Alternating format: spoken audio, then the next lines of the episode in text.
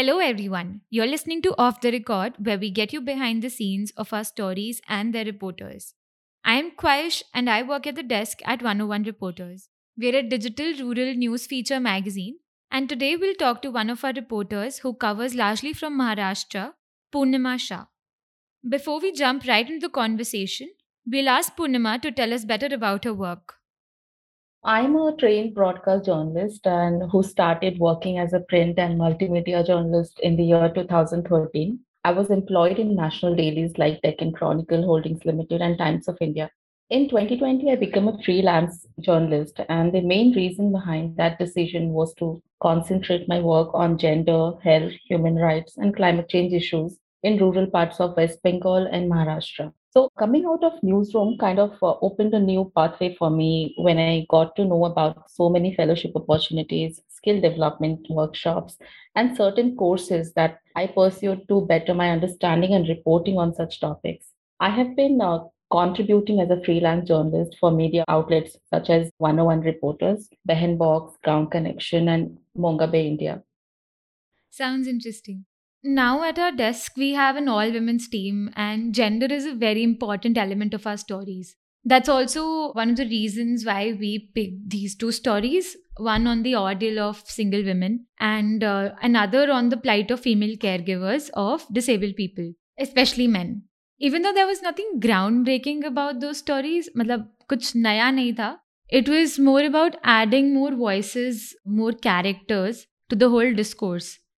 I remember how your pitch mentioned about Rushikesh's mother, who had this whole morning routine before she had to go to work. She would clean, she would feed Rushikesh, who's disabled, and then she'll tie him to a cot before she leaves. I think that was very graphic, and uh, that is why, you know, it got us talking. I'm sure these stories do exist, but these stories have a better chance of making it to the mainstream through digital platforms than anywhere else. I see a lot of encouragement from the digital media. I mean, we are so lucky to be existing in this time uh, when we have so many opportunities like fellowships, digital platform, or do freelancing. Or otherwise, earlier when I talk to senior journalists, they they tell me that you know you guys are so lucky that there is like such a vast area to pursue stories that you want. There's always a limitation in such big media houses. And also, women are not seen to be covering hard topics. When we see women journalists, you will most of the time you will see them covering features or lifestyle, or maximum you'll see them covering health beat. Even the editor, even whether this editor is a woman or a male, they will always ask a man to cover crime beat, a man to cover higher education beat, but a woman is always given soft beats. Right. This happens a lot, but I hope that newsrooms understand that it's important for all kinds of beats to be covered by a diverse set of people. So there's just more perspective and you're basically enhancing the coverage, right?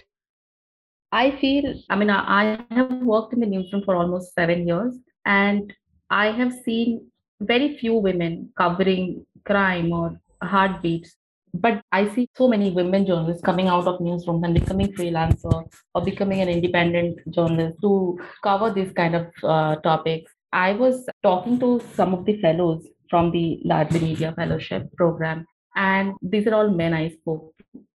So I was speaking to some of the men fellow journalists to understand their perspective, and they all told me that it's not easy for them to pursue these kind of stories. You know, uh, in the newsroom, they are not asked to cover gender it's always the women who are asked to do. So there is a reporter, Nija Putwana from Kerala, has been uh, covering gender stories for the last seven years now, and his journey began when he attended a workshop on gender sensitivity. He told me that it was difficult for him to interview women, especially women survivors, when it comes to you know rape or when it comes to gender related topics because women don't feel comfortable coming, you know, opening up to him with details. And this is why he had to travel with a woman colleague who became a mediator for his reporting. There is another journalist from Chhattisgarh who is also a fellow. And he told me that in newsrooms, women and child related beats are by default assigned to women journalists. So his name is Nilesh Tripathi, and he also faces similar issues like Nature just said. And when he approaches women survivors, they don't feel comfortable talking to him.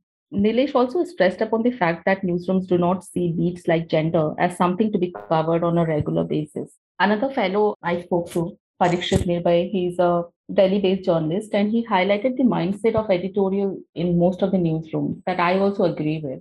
Women are good at covering soft topics such as features or health beat, but not crime.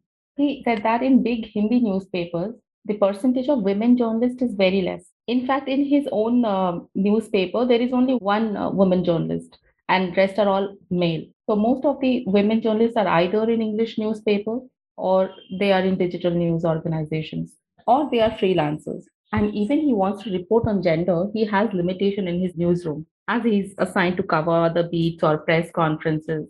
So he was saying that beats like gender are completely in the hands of freelance journalists now, and which I also see many more journalists, freelance journalists, women, men, they are coming forward and covering this kind of topics. So we're definitely seeing an upsurge in gender reporting. But do you think there are enough resources, especially in India, that ensure proper reporting? And I think these resources still exist for reporters and editors working at English desks, but maybe not as much as for regional languages. I have come across many such opportunities for regional media as well. Even Population First, the Laadli Media Fellowship organizers, they have been conducting many programs, uh, many workshops, seminars with the regional media. So it happens separately, only dedicated to them. For South, it is different. For East, it is different. Then even uh, National Foundation for India, they have been conducting workshops and you know providing fellowship opportunities to regional media as well. I think recently they have published the list of Marathi fellows who will be covering on these kind of topics. So the thing is, the local, I feel that local journalists do not get that kind of exposure, but they are very much, uh, you know, connected and well aware and well known among the community and the region because uh, they are very much there every day. They talk to people, they go and meet people every day. So you can say that, you know, on a large scale, their exposure is less, and maybe people not everybody reads marathi not everybody reads bengali or gujarati for example. So maybe it's a small pool where they try to make a difference. But when you know big awards like ramnath goenka awards or you see this Laadli media awards we hear their names. We see so many you know people um, reporting on these issues. So there are many regional reporters also but maybe the exposure i feel is less. Right Speaking of Laadli Media Fellowship, what do you think was the advantage that you had doing these stories under Laadli?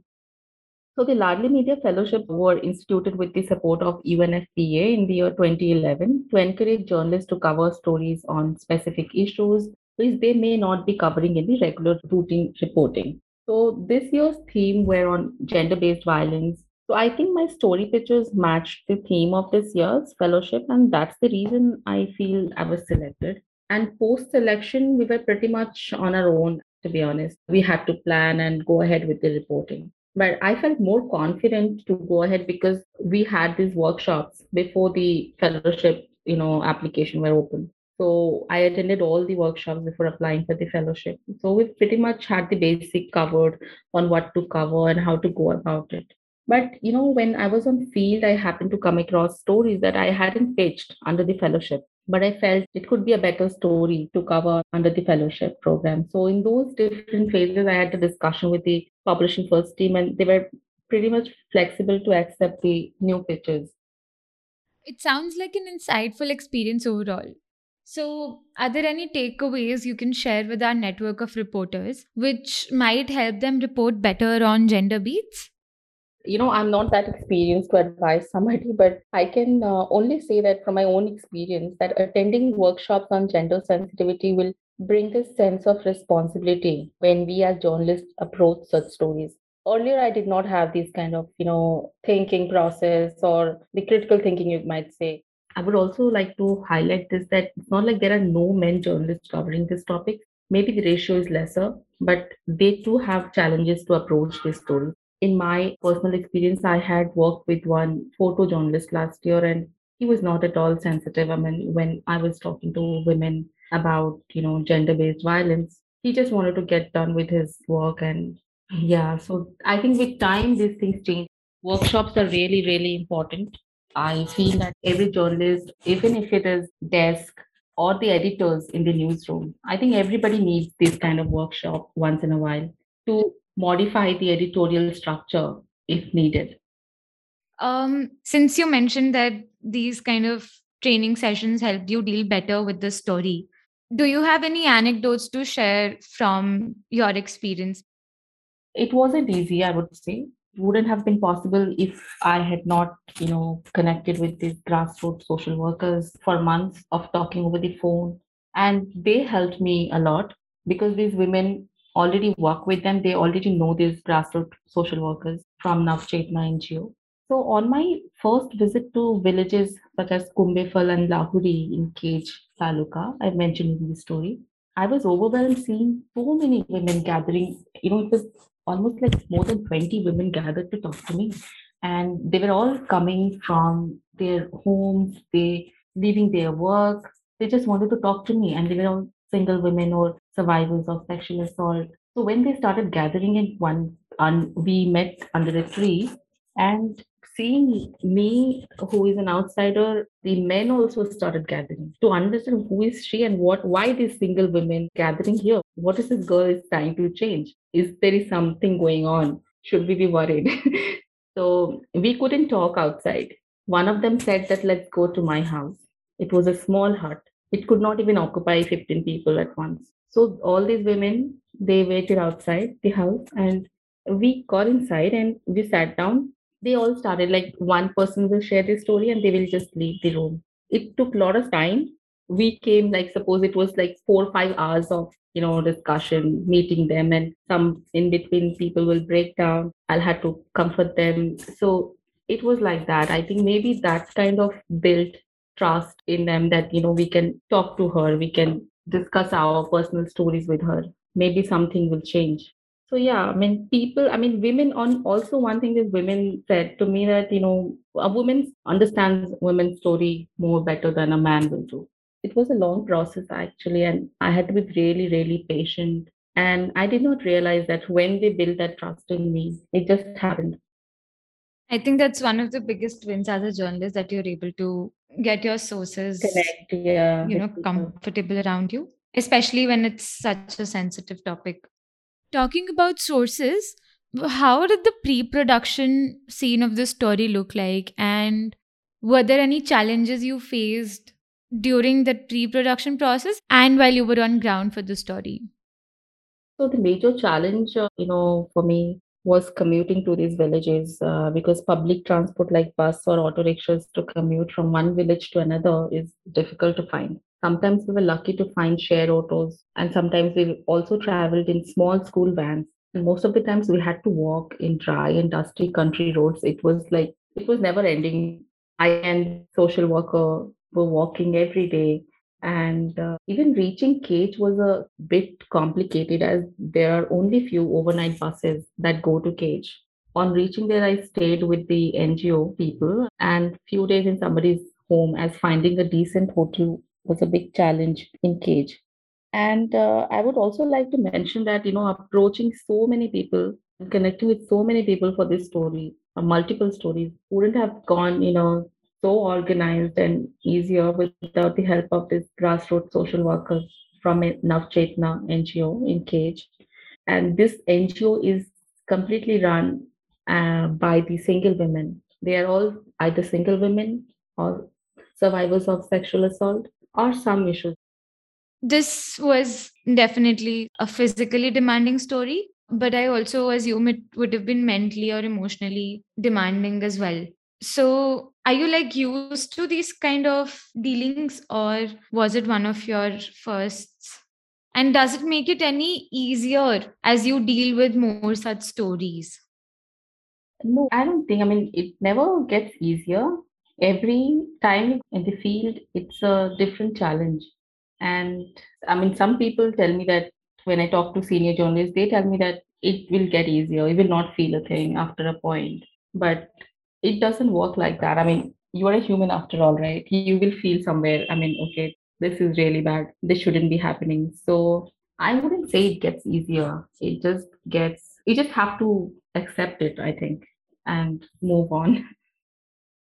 So you mentioned about this one woman who told you that एक औरत ही एक औरत का दर्द समझ सकती है या वो बेहतर समझ सकती है. Uh-huh. Yeah. So in view of this story where we see women at the receiving end of violence, but also at the inflicting end at times, do you think we've romanticized the idea of women uplifting women? Uh, I think from my experience and also personal experience in life, I- think it's everywhere, right? I mean, even around you or among the families, you see there will be always a supportive woman and there will be always a non-supportive woman. Most in-laws family I spoke to, they, I don't know, this is very weird, and they do not accept the daughter-in-law, even though it is mostly arranged marriages there in the villages, but they don't want to accept these women. And after uh, their son's death, they just totally discard them, like they don't matter. So this is a mindset, and I feel it's everywhere. And so, but having said that, I I also saw women, you know, who are supportive. For example, you see women from this NGO, they all work, go and meet these single women, all these widows, all these uh, women of sexual you know, violence survivors, and they have built a strong connection, strong network among these single women group in the villages. So they support each other. But how much can they support? Not financially much because they themselves are not doing great. But whenever you know there is a need of emotional support, these women are always there for each other, not their families. Even the maternal side of the family do not support these women. So that's how it is. I think it's everywhere in the society. Right. I think it's a very nice insight you shared that everyone's in the same boat. There's only so much they can help. Yeah, yeah, that's true. So you also spoke to these in-laws, right? How was that like? so it's first of all approaching such people is very tough. And i don't know i mean maybe subconsciously they know what they're doing is wrong but and they're doing it consciously. They know they it's not right. But they are like very you know very upfront and very shrewd in saying these things. And it it's like you can't change the mindset of the whole village in in a year it will take generations and there are mother-in-laws i i met you know you remember this uh, woman who is uh, deaf and dumb uh, and she faces sexual violence on a daily basis in that story That was uh, very heartwarming. How she stands by her daughter-in-law. my god that is i was feeling so shocked and that this woman is going through this every day but you know this mother-in-law who feels helpless every day for this uh, young girl who is a daughter-in-law. And she sees her as her responsibility but she can't do because much in her capacity because they are so poor to you know manage their days and they have to both they both have to work. And that was one mother-in-law i saw who was very supportive but apart from that i i did not meet a single mother-in-law who was supportive and who would understand that this is wrong and this is right. That understanding is not there. I think it's not there in most of the cases. And one more thing you can't do is question them. If you question them they will not talk to you at all. And my movement would have been little difficult if i had questioned them. I had to maintain a balance. But i also had to tell them you know that but don't you think this is how it should be don't you think? They straight away say that no this is how it is. Is she born in my family? She doesn't have the same blood as mine. Why why should i consider her as my family? Then i questioned her that you know but you were also married at a point and you also came from a different house. That's how this family happened. She did not have any answer but she like just don't talk rubbish. I mean, there are no answers really. That's how patriarchy works, right? Uh, but I'm glad that we did this. Thanks for sharing about those two stories and uh, talking about gender reportage in India. Thank you so much, and thank you so much for providing me the platform, you know, to report such stories. Otherwise, it wouldn't have been possible. Editors like uh, in 101 reporters are very supportive with what I feel. And uh, yeah, I hope to see more stories like this, you know, coming from freelance journalists like us in the coming days. Thank you so much, Purnima. Thank you. Thanks, Purnima, and a very big thanks to our listeners for tuning in. Follow our podcast and review it. We would also love to connect with you all on Twitter, Instagram, and Facebook. Find the links in the description, and we can't wait to see you next week.